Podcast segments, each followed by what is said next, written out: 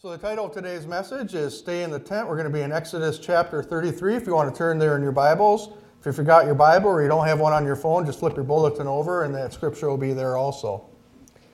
In my early days of being a Christian, uh, most of you know I worked in an electronics factory and I would, uh, you know, normal, pretty much, uh, I think it was like 6 to 2.30, 3.30, depending on if we were on overtime. And I'd be sitting there on the assembly line and one morning before work, Tammy and I were arguing. I know it's hard to believe that we would ever argue, but occasionally it would happen. She got home um, from work after closing the restaurant that she managed, and we were fighting, and it was probably over something really stupid. I'm a guy. I was probably being stupid. You know, it's I'm a guy. And I left for work angry. And at that time, I was getting a ride to work from a coworker because we didn't have a car, and I lived about eight miles away from my job, and I was sitting on the assembly line, and I was sitting there fuming about what we were fighting about. And I'm sitting there, I don't know if you're like me, but you know, after an argument or after you get into it with someone, you sit there and replay it over and over and over again in your mind. You go, oh, I should have said that. Or, oh, I should have said this. And, you know, I, I should have made my point like that. And I don't know, you know, I don't know who she is. She's driving me crazy about this. And it just kept playing over and over and over again in my mind. And I kept he- feeling God knocking on the door of my heart, but I kept kind of pushing it, pushing it aside and ignoring it. And I just kept letting that anger just build and, and fuel just a rage in my heart about it. Until finally my boss came over and looked at me and said, Man, what is wrong with you? You look like you want to kill somebody over here. It's like you're just you just have this dark cloud over the top of you. And I just kind of blew him off. I said, I don't want to talk about it. But that insistent knocking of Jesus on the door of my heart just kept getting louder and harder, and actually it was starting to get quite irritating. I don't know if you've ever had that experience where you're doing something wrong or you're having some wrong thoughts, and Jesus is sitting there going, and then all of a sudden it's like, and then it's like bam, bam, bam, bam. That's kind of what it was happening in my in my spirit. And as I kept trying to ignore the prompting of the Lord, I felt almost this suffocating weight descending upon me. Much like what people have when they describe an anxiety attack with me. But I've never really suffered anxiety. I mean, after all, I'm German, I'm Norwegian. We really don't feel fear. I'm just kidding. We do. Tammy will say you don't feel anything usually, but. but as this weight kept pressing on me, that job on the line ended, and there was a parts delay for a couple hours until the next job was going to come up. And there was nothing much else for us to do, so we had the very rare occurrence of us being able to go home early if we wanted to. The problem was is I didn't have a ride. My ride was on another line and they were still going to be going for a few hours. And so I was kind of stuck there. And so I just felt prompted to walk home. Eight miles in January. Yeah, that's like walking from here to Pigeon Falls. And half of that walk would be out in the county. And the quickest way home would actually be to walk along the railroad tracks. And the railroad track kind of cut right through the middle of Kenosha, just within a couple blocks of the apartment that we had. So I'm walking out in the, count, in the county along the railroad tracks, and it's just quiet. And I remembered it was the best thing that could have happened to me at that time. Getting alone, quiet, and away from the noise of life. This is before cell phones. This is before I could pull out my phone and, and, Facebook all the way home about how mad I was at Tammy or anything like that. I was completely alone, completely cut off from the noise, and I started to be able to hear God's voice again. And I was able to humble myself before Him and turn from my stubbornness. And I've always remembered that time, and I've tried, and I learned a lesson from it to try to do the same thing now. When I start getting overwhelmed, when I start, the noise of life just starts getting deafening, the demands get too heavy, and that, that everything just seems insurmountable before me, I go away. I go for a walk in the woods. I go for a drive. You can ask Tammy, I do this quite a bit actually. And I go and get alone by myself so I can quiet my spirit and hear from God. There are tons of scriptural examples from this in the Bible, and we're going to look at one of them. Other ones you can see David. David would go out into the wilderness to hear from God. John the Baptist grew up in the wilderness doing nothing but hearing from God. Frequently, Jesus would go off by himself and pray to get away from the noise of life. But Moses is one of the ones that first models us for us in the Bible. Now let's look at Gen- or excuse me, Exodus 33, starting in verse 7. Now Moses used to take a tent and pitch it outside the camp some distance away, calling it the tent of meeting. Anyone inquiring of the Lord would go to the tent of meeting outside the camp. And whenever Moses went out to the tent, all the people rose and stood at the entrances to their tents, watching Moses until he entered the tent. As Moses went into the tent, the pillar of cloud would come down and stay at the entrance while Mo- the Lord spoke with Moses. Whenever the people saw the pillar of cloud standing at the entrance of the tent, they all stood and worshiped, each at the entrance to their tent. The Lord would speak to Moses face to face as one speaks to a friend. Then Moses would return to the camp, but his young aide Joshua, son of Nun, did not leave the tent.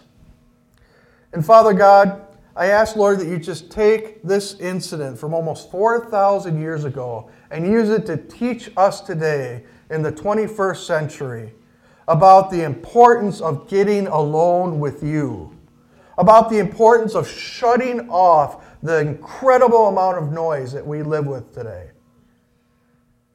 So, Father God, I ask, Lord, that you just take this example and use it to tell us the importance of alone time with you. And I ask this in your name. Amen. So, what can we learn here about what Moses was doing, about setting up a tent for his own personal prayer use? And this was before the tabernacle was built. So, he was setting up, in, in essence, his own tabernacle. And one of the first things we find out and we read about the tent of meeting is that it was very, very deliberate what he did. Now, think of Moses' situation. He's at least 85 years old at this time. But he has the best access to God that anyone up until that point could ever have. I mean, all he had to do was take a short walk up a mountain, and the tangible, awful, terrible presence of God was right there in front of him. In fact, that presence was so powerful that it was able to sustain him for 40 days and 40 nights without food and water. It didn't say he, he hiked up there with food and water, but that he stayed in the presence of God for that long, and that supernatural presence of God sustained him. However, he had a problem with going up onto the mountain. Moses is the leader of about 6 million people at this point in his life. If you count all the men, all the women, all the children, and all the censuses, it was, came out to about 6 million people. 6 million former slaves, to be exact. Now, why is that important? Because you have people who have been slaves for generations. They have no clue about how to take care of themselves in the desert. They have no clue even really how to think for themselves. They haven't been allowed to. They've had slave masters telling them what to do day after day, and not only them, but their parents and their parents' parents for at least eight generations. They have had this mentality. And when we say that they were the children of Israel, it's a very accurate description from the youngest to the oldest of their mindset. That, made, that slave mentality made their decision making capability to the level of children. And like small children, they had no capacity to make good decisions. Everything was based of how they felt in the moment or who the loudest voice in the crowd was. In essence, Moses was a parent of six million toddler children. And like toddler children, Moses could not leave them alone without them getting into trouble. Anybody who is a parent or has ever watched a toddler child know you cannot leave them alone because they will get into something. In their case, the children of Israel, every time he walks up on the mountain, they descend into complete anarchy. The last time he went up there, they made a golden calf, started worshiping it, and just descended into this complete chaos, and turned their back on God. And got God so mad that he said he wanted to wipe them all out and start over again with Moses and his family. And Moses was wise enough to know that he needed God.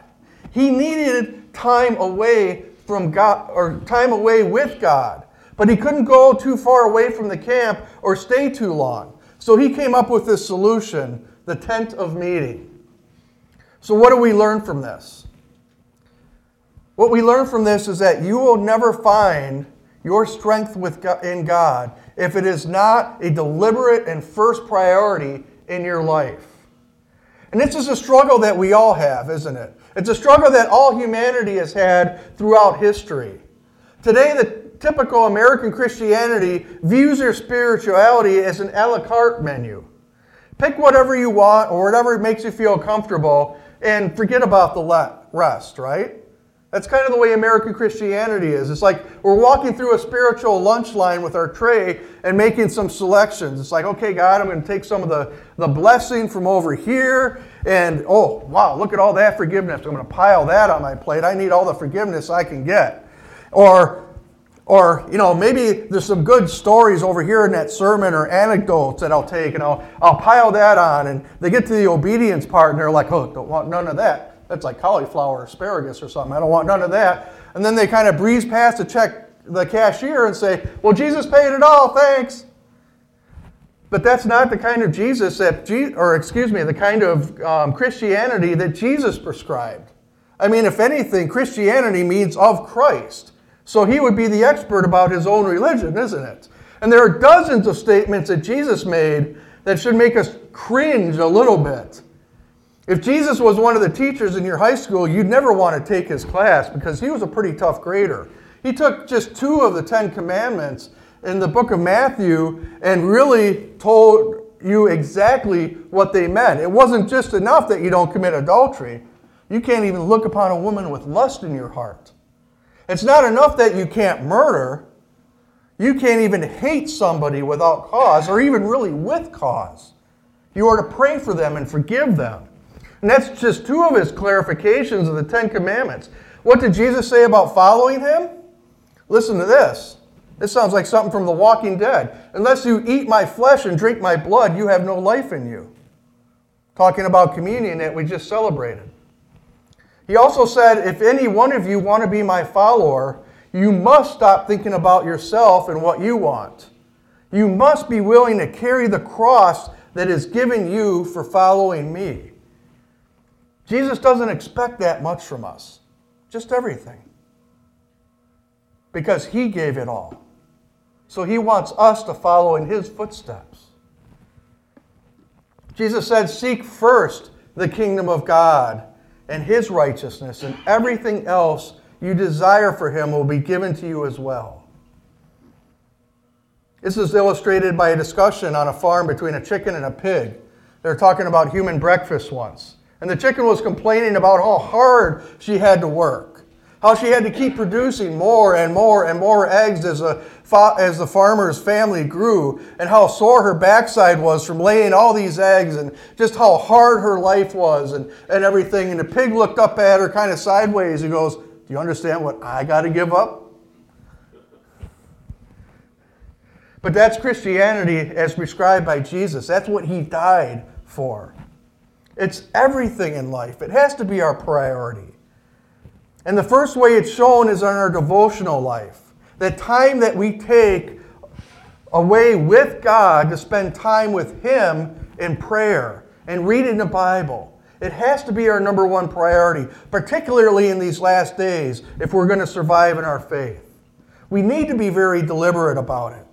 Because I'll tell you what, life, the modern life, our own tendency towards spiritual apathy, and a very real devil will do everything they can to make sure we don't make it a priority. We have to be deliberate about it. And once we make that our number one priority, we have to make sure that we guard that priority. That's what I want to talk about next is how we guard it. Oswald Chambers is the author of one of the most famous devotionals in history called My Utmost for His Highest. Anybody here read that? It's, it's an awesome devotional. I strongly, strongly recommend you go out and buy a copy. It's very cheap on Amazon. I'd even be willing to buy you a copy. That's how um, much I hold this, uh, this book up. And this devotional shaped my Christianity. It's less than five minutes a day, but it's incredibly deep.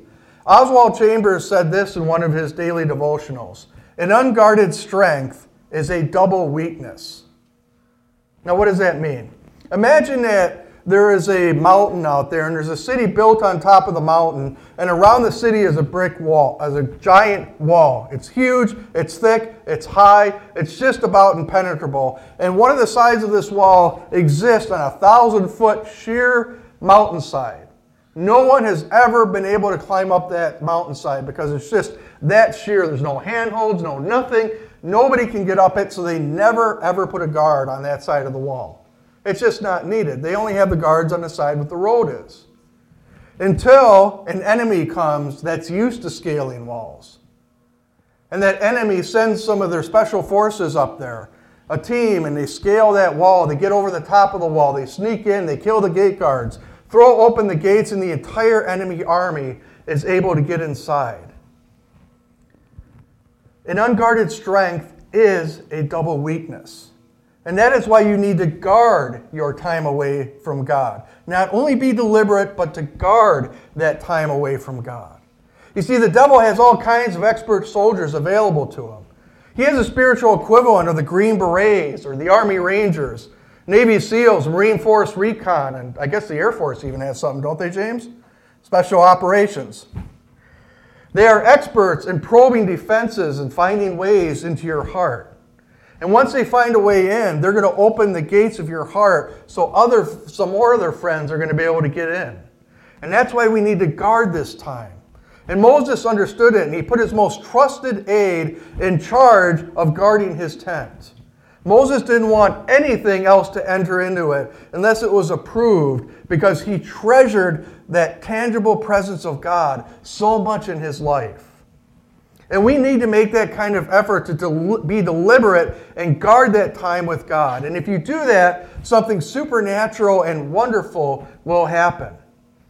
God Himself will start helping you guard that time.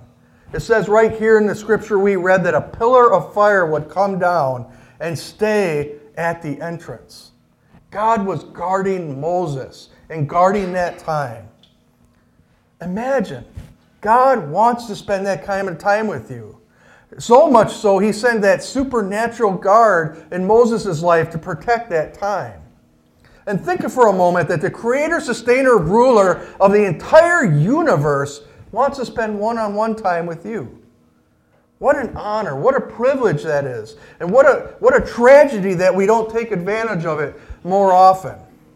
But that's the very intimate nature of our God. That's the heart of Jesus, that He gave His own life so that we can experience God in all of that fullness. There's another thing that Moses' tent of meeting teaches us, and that is that he knew intimacy with God. This was not just a dull religious exercise to Moses, this was his life. Time alone with God isn't some, supposed to be a dull, repetitious punching of a spiritual time clock just to make you feel like you're okay with God. It's meant to be your very life strength, your very life blood, and what gives you peace to handle everything that life can throw at you. That's why everything in life revolves around our time of prayer with Him. If you're having a good day, pray. If you're having a bad day, pray. If the sun is shining, the weather's perfect, the birds are chirping, everything in your life is going great, pray. If you're in the middle of an ice storm, rolled over in a ditch, pitch, far, pitch dark, and your cell phone has died, you should definitely pray. This is all about our prayer life. Moses shows us what it can and what it should look like. He got to dwell in the very tangible presence of God. Now, most of us here, we feel the presence of God moving in our church services. We felt Him during our worship. We felt His word penetrate us when the message is being preached, and maybe even changed a little bit because of that presence. But let me ask you something Have you ever felt the terrible presence of God? What do I mean by that? It sounds like something you want to run from. And what I mean by the terrible presence is that it's a presence that is so overwhelming that you and your flesh almost can't even stand it. I've been in church services a few times like that. There have been times in history where God's presence has fallen in such a heavy way that even the most hardened, unrepentant sinner were immediately converted without having a person preach to them. We see it even overseas now with ISIS. Jesus appearing before people there and being instantly converted. It happened in 1949 in Scotland on an island group called the Hebrides. A Presbyterian pastor named Duncan Campbell was preaching his heart out for years to the local villages, and there was hardly any response to his ministry. He started to get cold. He started to get doubting God, but he still kept his nose to the grindstone, doing the work of the ministry, trying to get some people saved. One Sunday, a young man visited his church and he actually responded to the salvation message and was down at the altar in the front of the church weeping over his sin and asking God to forgive him and weeping over his lost family members that God would also save them. Pastor Campbell saw that and realized that he had gotten cold. He had gotten jaded about the work of the ministry. And he was stricken in his heart over his own coldness and realized that that young Christian, that young man, was closer to God right now than he was. He walked down off of his pulpit and asked that man to pray for him and the church.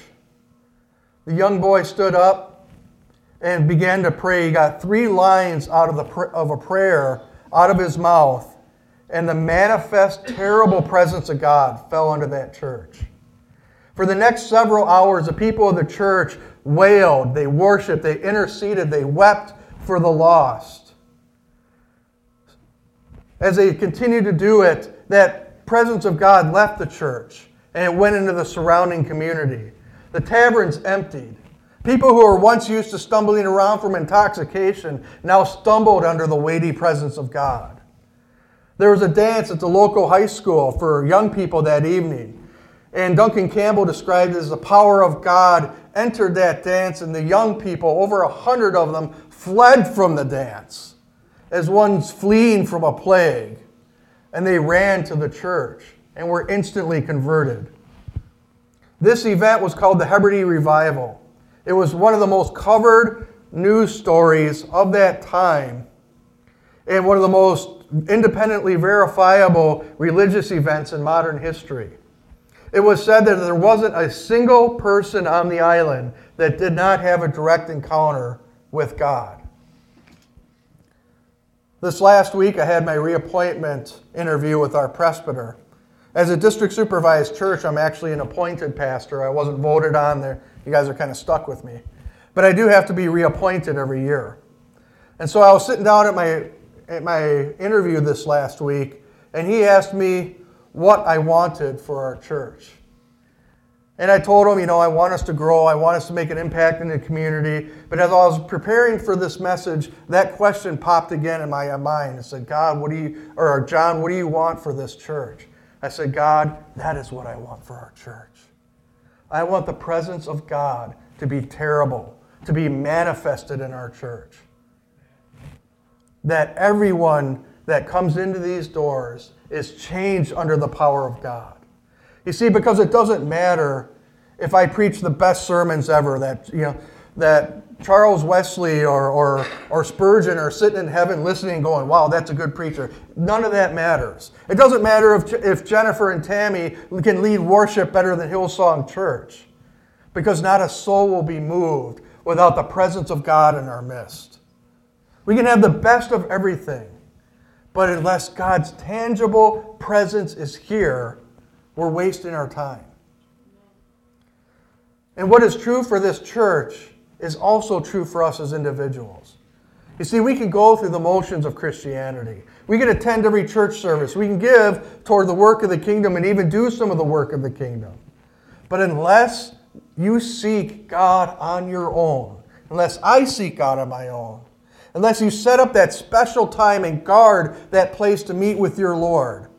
It's a wasted effort because God wants intimacy with us. The scripture tells us that Moses spoke to God as a friend. You know, we sing songs like, what a friend we have in Jesus. But do we really mean it? Friendship means intimacy. We trust our friends with, with things about us that we don't even tell, we would never tell a person on the street. The ultimate expression of friendship is seen in marriage. Marriage is a commitment that we lay down our lives for our spouses. And that's the power of that, that relationship and friendship. Is it any wonder why we, as a church, are called the bride of Christ? Because Jesus wants that same kind of relationship with you and with me. And we can have it, it's available to us. When we are deliberate with our prayer lives, when we guard that time, when we strive to have intimacy with Him. And that's when he will, we will hear His heart. And that needs to be our goal to have intimacy with God, to enter into His very throne room, to hear His heart, and to experience Him in all of His fullness. When we're deliberate about setting a time and place to meet with God, when we guard that time above all else, and we begin to know intimacy with God, it will be recognized. Tammy, can you and Jennifer come back up, please? The Bible record says that people would see Moses head toward the tent and stand in the doorway of their tent and worship God. There's something fascinating and true about intimacy with God. It spreads. It spreads. Just like it did in the Hebrides Island, where the presence of God just left the church and hit the entire community. The effective, fervent life of prayer is contagious to others. People will begin to notice that about us if we commit to that kind of prayer life. They will grow hungry for what you have. Jesus himself said, Where I am lifted up, I will draw all men unto me. And that is how we lift up Jesus in our lives, is through that kind of prayer life that seeks intimacy with him.